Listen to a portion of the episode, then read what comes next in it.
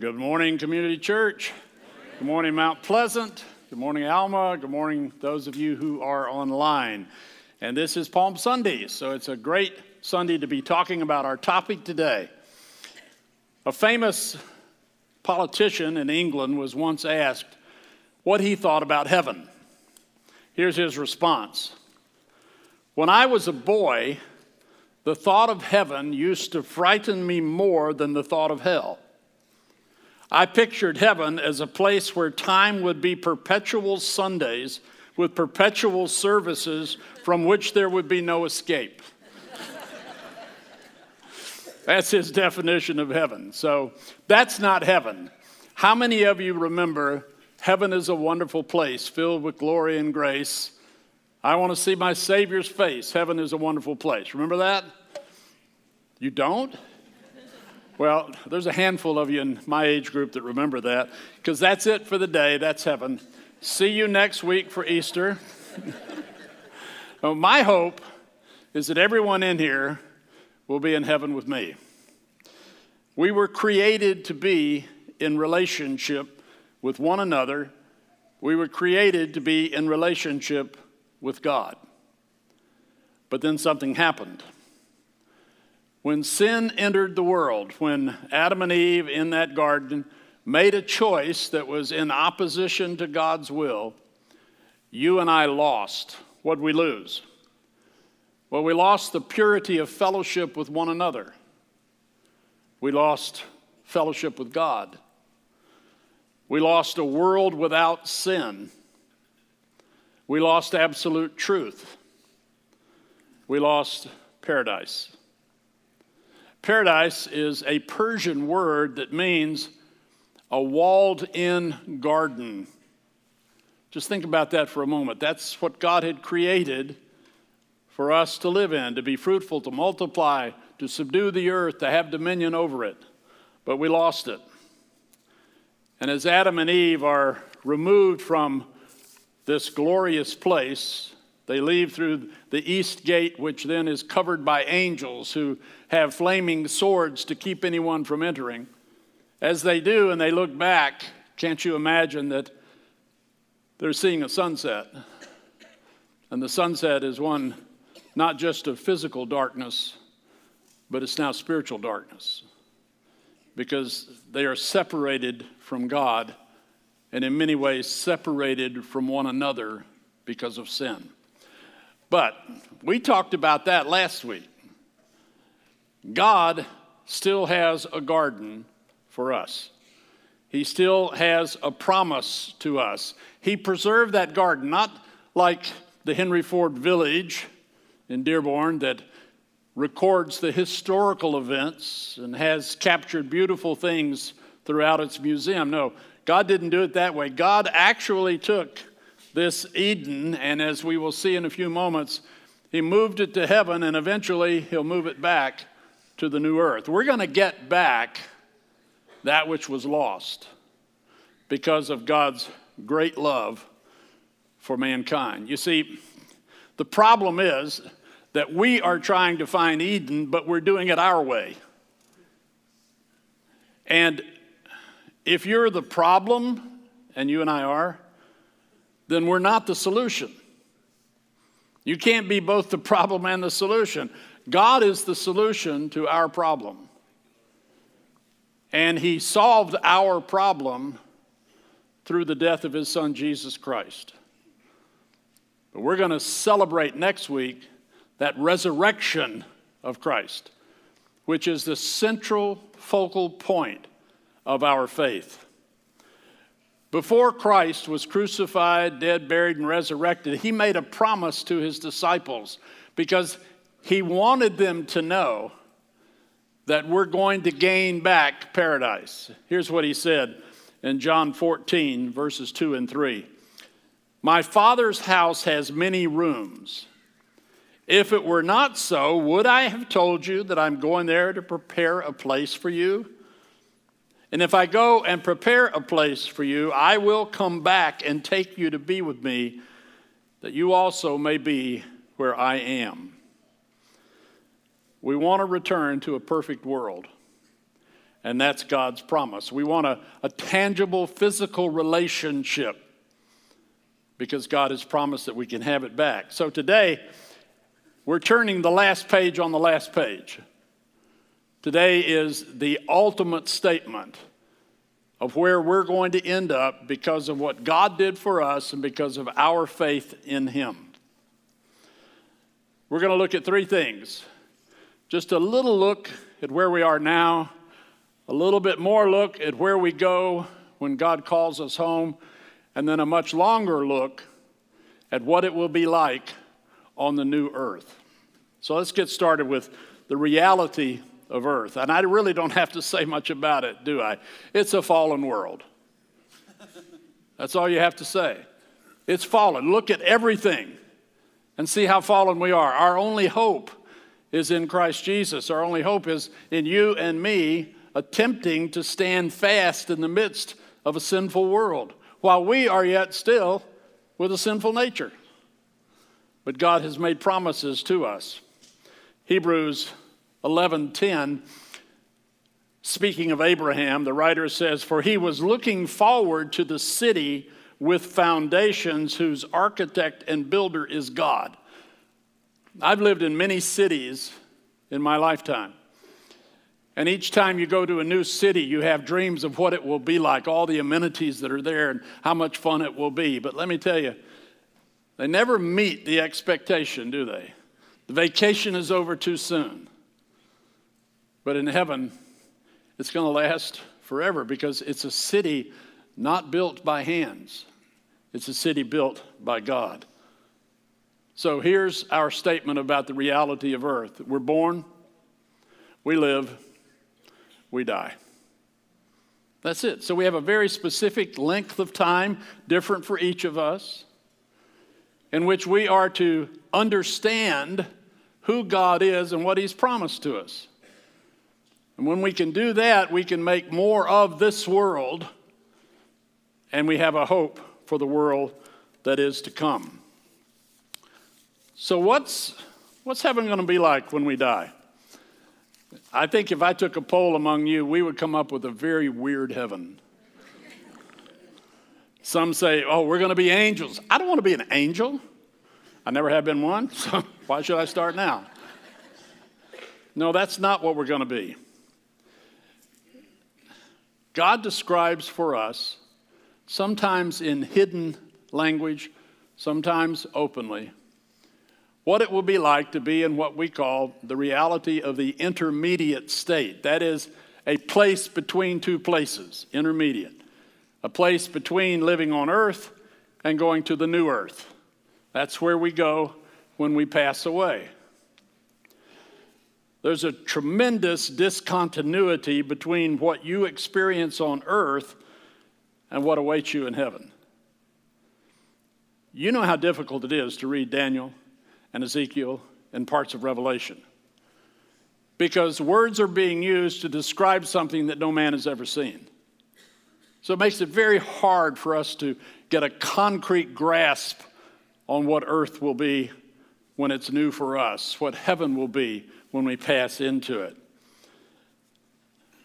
One scholar described in three levels our existence. He said there is a terrestrial heaven, that's what you and I walk out and we look up, we see the sky, we see the clouds.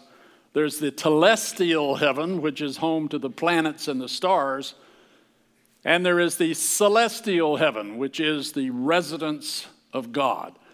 So when the Apostle Paul says, I knew a man, I know not if he was in the spirit or in the flesh. He went to the third heaven. That's what he'd be talking about. That heaven which holds the presence of God. Can we know what heaven's like? 1 Corinthians 2 9. No eye has seen, no ear has heard, no mind has conceived what God has prepared for those who love him, but God has revealed it to us by his Spirit. Let me tell you the difficulty people have. They leave off the last 10 words. They say, No eye has seen, no man has heard. We can't figure out what heaven is. But look at the last 10 words. And I always love these two together. But God. That's our hope, isn't it?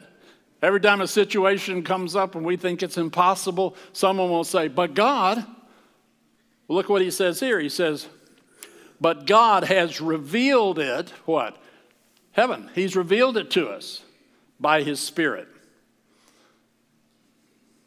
When my youngest daughter was five years old, we lost her grandparents, my wife's father and mother, five months apart. They're buried in Kansas. We had to get them both to Kansas over that period of time. And the night before we took my wife's mom to Kansas, we stayed in their home and we went to sleep. And the next morning we got up, went to the funeral home on our way to the airport. But early that morning, Emma came down and she said, I need to tell you something. We said, We don't have time right now, honey. We, we need to get going. We went through the whole day. We're having supper before we board the airplane. Can I tell you now? Well, yeah, what is it, honey? She said, Well, last night when I went to sleep, she said, These two angels came and they took me and I saw Nani and Papa and they're fine. But then they took me to the seat of Jesus. She said, You know, the river that runs down toward the throne with the trees on either side of it. And by now, five years old, quoting Revelation, are you kidding me? And she said, He gave me some cabbage, not like the cabbage we have here. It was so good. And she said, I turned to him and I said, Jesus, can I stay here? Do you know that's the appropriate response? Nobody wants to come back. And he said, No, I have something for you to do, so I have to send you back. She said, Okay. And two angels brought me back. By now, my wife and I are just weeping. You know, what is this? There's no room for this in my theology. What has happened? And my wife says, Well, why didn't I get to go? Five year old Emma says, You didn't ask, I did. wow. Now, that's an anecdotal story, you know. I can't prove anything about it other than to hold on to what that scripture says that the Spirit has revealed it and that Paul actually experienced that. Maybe it's true. If you ask her today, she doesn't remember a single event of it. But her sister wrote it down in a little book right after she told us, and we have that book. So she can't deny it, but for some reason, God has removed it from her memory, that she would not be filled with pride.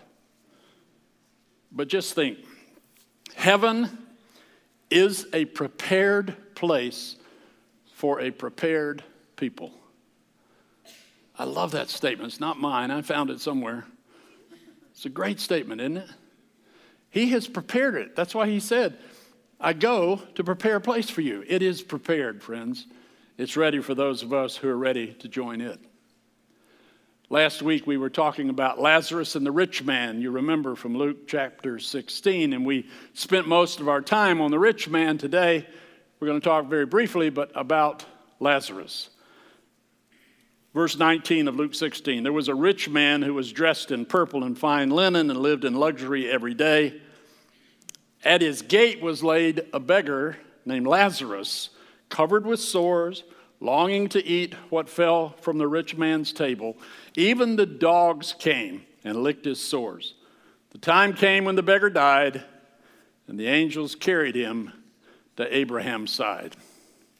Notice the earthly condition, condition of this guy. He was living in a, a depraved state. Uh, he was a beggar. He was in sorrow. He had all these things going against him. But that's not why he went to heaven. He went to heaven because he had a faith in God. And God brought him there. But what do we find when we find him there? We find him physically there in some kind of a body that was recognizable because the rich man says, You know, I can see Lazarus there, send him to me.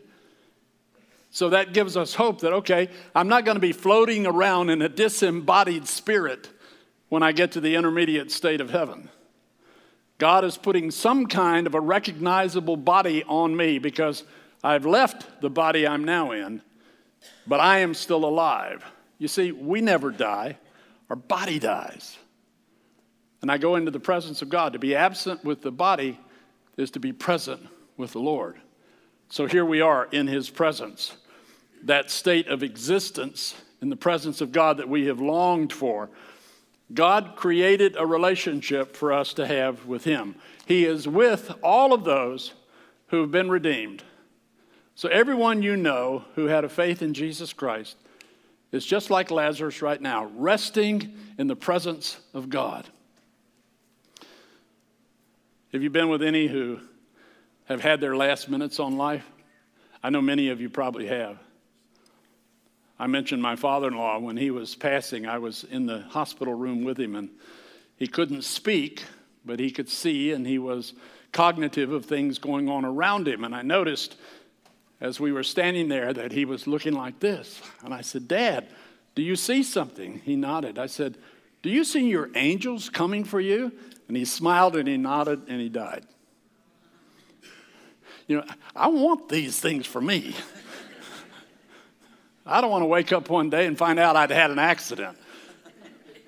You know, I want that, that presence of God, that, that glory that He's prepared for us to be into His presence. It's nothing to fear. Heaven is not, though, our final destination. It's not where we're going to end up. Because a day will come that we're celebrating next week, which is the resurrection of all of us, of the whole world, a general resurrection. Now, those who are dead in Christ will be raised first, and then we who are left here will be called up into his presence to dwell with him forever. But there's something beyond that.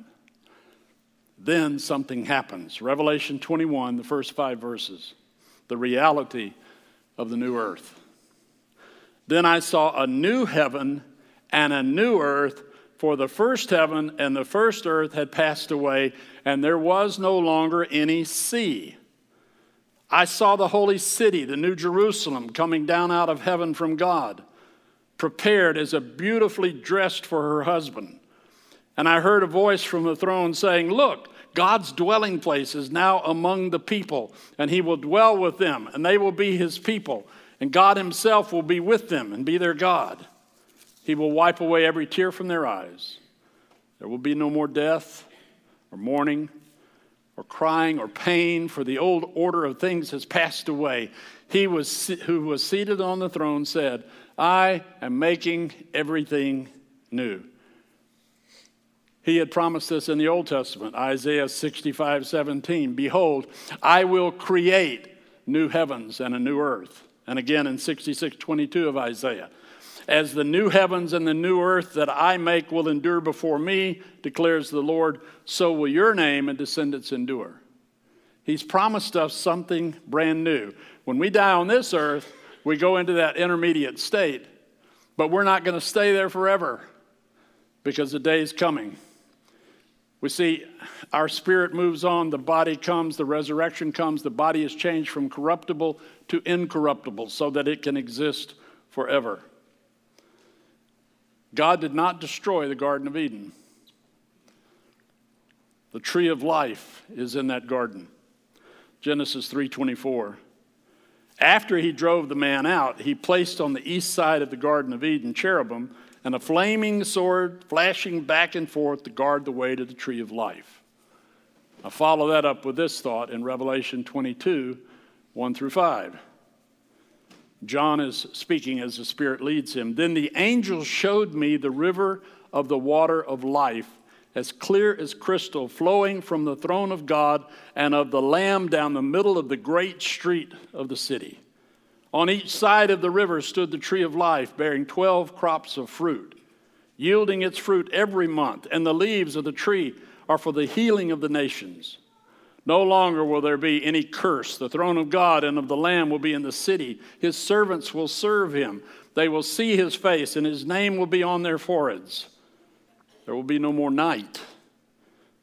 They will not need the light of a lamp or the light of the sun, for the Lord God will give them light, and they will reign forever and ever. The tree of life is still alive. Its physical location is in the city of New Jerusalem. Now we know that, but Satan is opposed to us knowing that. Revelation 13 6 says, Satan, he opens his mouth to blaspheme God to slander his name and his dwelling place and those who live in heaven. Because he had his taste of heaven and he chose not to stay with it. But God's going to open your eyes on that day. There's a two part transition that takes place. The first is you leave the physical behind, you gain a new spiritual phys- uh, reality. The second part is the hope of the believer that while we are waiting there, we're waiting for that day that all of creation is waiting for. Even the world, the creation, groans and waits for its transformation by the power of the Word of God, which will be the new heaven. Now, there are two ways to describe the word new. We define it in the Greek language that was used here either as something made out of nothing or as something refined from something it used to be. And that's exactly what the meaning is when we have New Jerusalem and New Earth. It's new, created out of something that already exists. In his wonderful book entitled Heaven, Randy Alcorn says, There are those who have followed Jesus Christ. They will live a resurrected life in a resurrected body with a resurrected Christ on a resurrected earth. Just remember that one. That's the journey we're on. We're headed to a resurrected life with Christ who's been resurrected, to an earth that has been resurrected. The central point of that earth will be New Jerusalem. Hebrews 13 14. For here we do not have an enduring city, but we're looking for the city that is to come, New Jerusalem. The Apostle Peter said, It will never crumble or decay. Now, are my words. No new paint, no carpet, no repair, no dusting, no mopping, no vacuuming, no allergies, no humidifiers, no dehumidifiers, no air cleaners. One guy said it this way He said, No more sea, no more sadness, no more sleep, sorrow, suffering, sun, sin, or sundown. They're all gone. It's an earth that is more glorious than you and I can imagine. We can't even picture it. And in the midst of it is this tree of life, the original Garden of Eden, protected by those angels. Let me tell you about that city. That city is 1,500 square miles. That's just one city. That would be somewhere from the east coast of the U.S.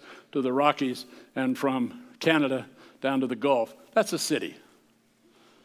And it has walls not to keep people out, but to encase this New Jerusalem, 216 feet tall. 15 different kinds of, of precious stones are used. People say, oh, the streets of heaven are paved with gold. No, the streets of heaven are gold. They're not just paved with it. It's, it's a sight we can't imagine. The gates, the 12 gates to Jerusalem, are made out of single pearls. I dare to ask what the oyster looked like. I mean, it's just start imagining this. And there's no sun or moon because God Himself lights the whole universe as we are called into His presence. Revelation 2 7. Whoever has ears, let them hear what the Spirit says to the churches. To the one who is victorious, I will give the right to eat from the tree of life, which is in the paradise of God, the garden of God, the Garden of Eden. I'm homesick for Eden. I'm homesick to see my family that have gone before me, to see my two best friends, Bill and Joseph, most of all to see Jesus and know that I've been accepted by him. Now, I don't want to go yet because I feel like there's more to do, but heaven is a wonderful place. And I can't wait to get there. What's it going to be like? I found the statements of a, an old saint. You wouldn't know his name, so I'm not using it. But after I read this, I want you just to stay where you are and worship as Allison and Mitch come and they're going to just lead us in the most beautiful song of heaven that'll help us so much. So, hear this reading from this old saint. What is heaven? God is its architect. Christ is the superintendent. The Holy Spirit is the builder. It's a work of art a labor of love. It is in every detail a thing of beauty, a joy forever. Its grasses, trees, flowers are of breathtaking beauty. Its streets of gold. Its buildings are the costliest everlasting marble. Its government is in the hands of the Prince of Peace. The Holy Spirit is the superintendent of education. The angels make up its teaching staffs. There are no jailhouses, no prisons, no reformatories, no hospitals, no orphanages, no old folks' homes, no drugstores, no doctors, no dentists, no lawyers, no courts, no blind, no deaf, none who can't speak, no cripples, no weak, no age, no feeble. Sin and Satan are banished forever. Nothing that is unclean or defiles in any way will be permitted to enter through its wide gates. There's nothing on earth to which we can compare it. The human mind cannot comprehend, nor can the human tongue describe the glories of that eternal prepared place. From every continent, climate, country, color, creed, over all the earth, Jew, Gentile, black, white, yellow, brown, Catholic, Protestant, Baptist, Presbyterian, independent, young, old, rich, poor, weak, strong, educated, ignorant, they all have been bidden to the marriage supper of the Lamb. And myriads have accepted the invitation. I'm going there. I know that for sure because He saved me. Are you saved? Do you know Jesus Christ as your Lord and Savior? If not, you need to ask Him to take over your life because then this guarantee is for you that He has gone to prepare a place for you and he will be coming back to take us there to be with him. I hope to see you there.